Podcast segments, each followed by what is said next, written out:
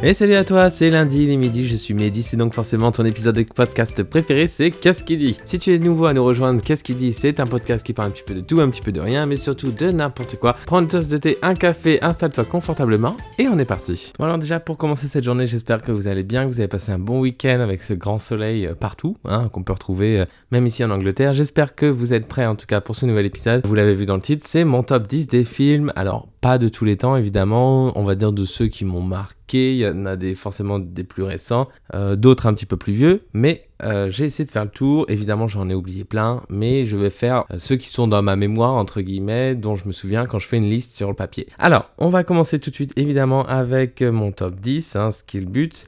Le 10, ça va être le film I Care A Lot. Vous avez pu voir probablement sur Amazon. C'est un film qui a été assez euh, encensé par la critique, disons. Alors, pour ceux qui n'auraient pas vu le film, euh, en gros, c'est l'histoire euh, d'une nana qui est parfaitement coiffée. Hein.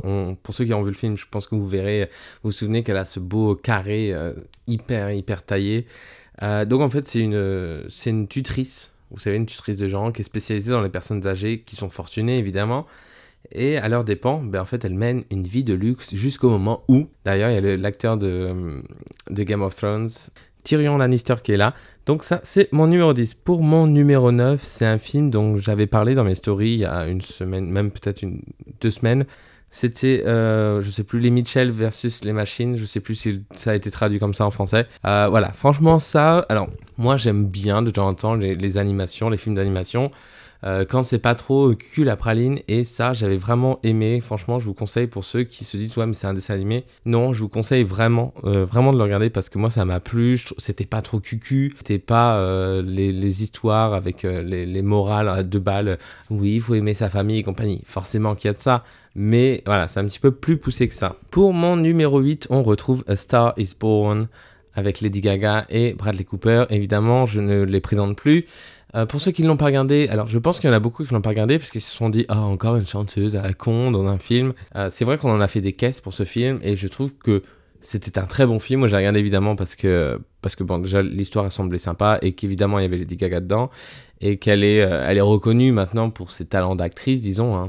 Même si c'est pas une actrice de base, elle, voilà, elle joue très bien, elle passe très bien à l'écran. D'ailleurs, elle est en tournage pour le prochain film de, sur Gucci, la maison Gucci. Euh, donc voilà, Star is Born, c'est l'histoire évidemment d'un mec un peu alcoolique qui euh, tombe sur une nana dans un cabaret où elle chante et dit je vais faire de toi une star. Et évidemment voilà, après il y a la suite, elle devient une star, mais il y a des il y a des, le côté sombre entre guillemets de la chose et j'ai trouvé ça très sympa, surtout qu'on a tous connu les chansons, euh, surtout celle-ci.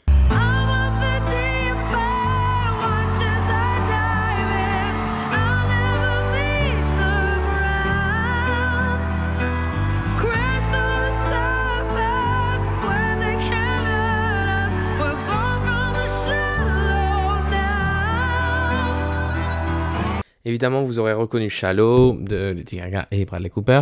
Donc c'était mon top 8. Je crois d'ailleurs qu'il est disponible sur Netflix. Alors je sais pas en France, mais Netflix UK en tout cas, il y est.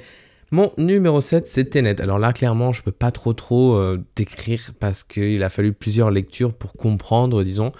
Euh, donc si vous aimez les retours dans le temps, les... Euh, tout ce qui est truc un peu bizarre, science-fiction ou que sais-je, ce sera votre cam, clairement pareil, ça a fait un gros carton. C'est pour ça qu'il est dans ma liste, euh, parce que ça parle aux gens généralement.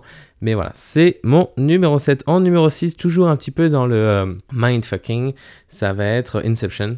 Inception, pareil, je, bon, je sais pas, ça doit faire 10 ans maintenant, un peu plus de 10 ans même. Euh, et ça a été un gros succès avec euh, Leonardo DiCaprio et Marion Cotillard. Je crois d'ailleurs c'était un de ses plus gros films euh, aux États-Unis. Après évidemment La Môme, mais La Môme c'était un film français.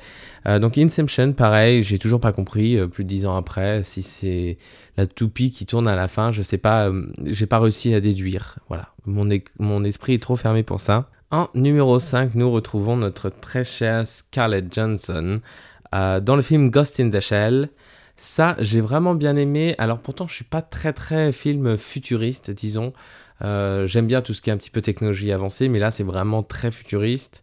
Et euh, après, c'est vraiment parce que j'aime beaucoup l'actrice aussi. De base, on va pas se mentir. J'attends toujours d'ailleurs le Black Widow qui va sortir, le film de, Marvel. Euh, il y a Loki qui est sorti, je crois d'ailleurs. J'attends que Black Widow sorte, mais en attendant, je me fais plaisir avec Ghost in the Shell. Et ce qui me lie aussi avec mon numéro 4, qui est sorti, je crois, c'était en 2012 ou 2013, le film Lucie, toujours avec elle. Euh, pareil, dès qu'il y a un petit peu de super pouvoir ou de super puissance ou euh, supervision, super connerie, euh, ça, ça c'est ma cam. Donc pour ceux qui, ne l'auraient pas vu à l'époque, peut-être que vous étiez trop jeune.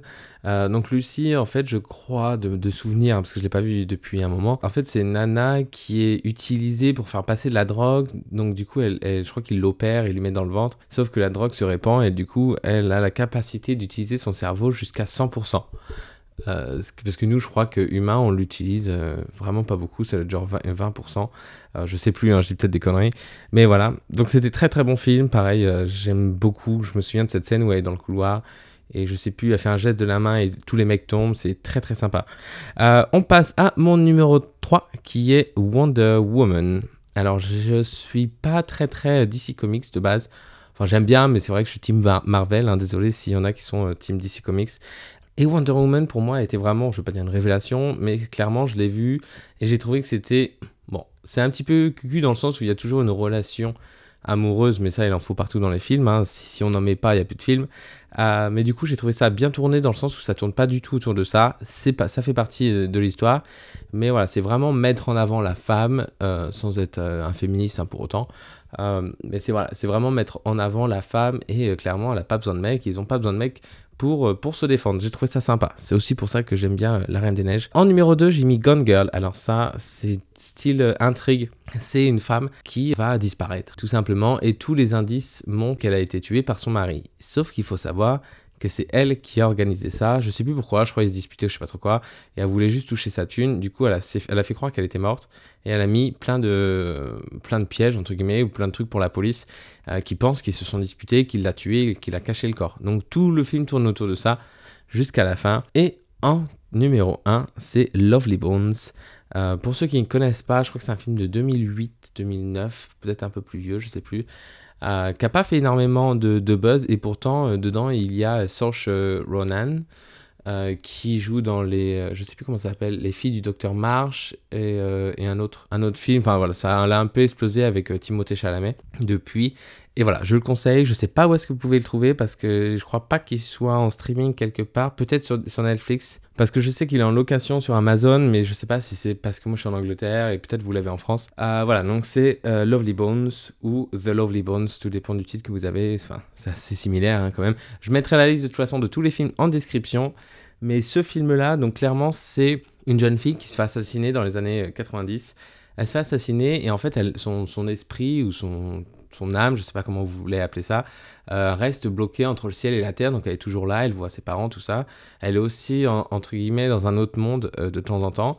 Et euh, bah, elle va faire tout pour, pour, pour, que son père, que sa famille retrouve le meurtrier. Et son père aussi va, va essayer de le retrouver. Et c'est un très très beau film parce qu'il finit pas forcément de la façon dont on, le pense parce que souvent ça finit un peu cul Et là j'ai trouvé la fin très très sympa.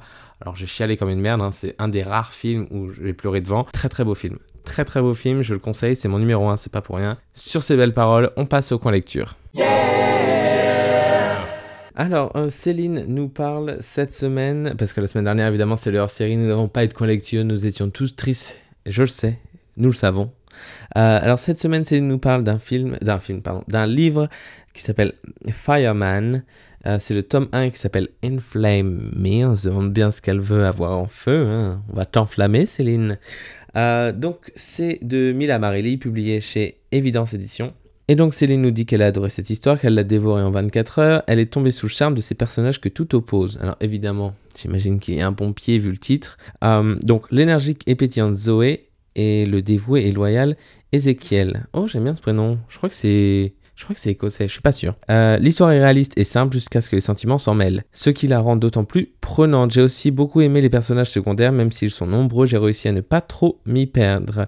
Les coéquipiers d'Ezekiel sont bourrés d'humour et je lirai avec plaisir les tomes les concernant. Ah oui, donc je pense que ça doit être un tome peut-être euh, avec la vision d'un personnage ou peut-être un point de vue, je sais pas encore. Les sentiments des personnages sont tellement bien décrits que je n'ai pas eu de mal à ressentir de l'empathie pour eux. J'aime beaucoup les, histoires de pompiers et cette saga me semble parfaite pour répondre à mes attentes. Merci Céline que l'on retrouve toujours là sur, euh, Instagram, la bibliothèque de Céline underscore CMN ou dans la description directement le lien euh, dans la description de ce podcast. Et tout de suite la news du jour. Alors je sais pas pour cette news s'il faut rire ou pleurer, euh, vous allez me dire, peut-être que vous allez rire et pleurer.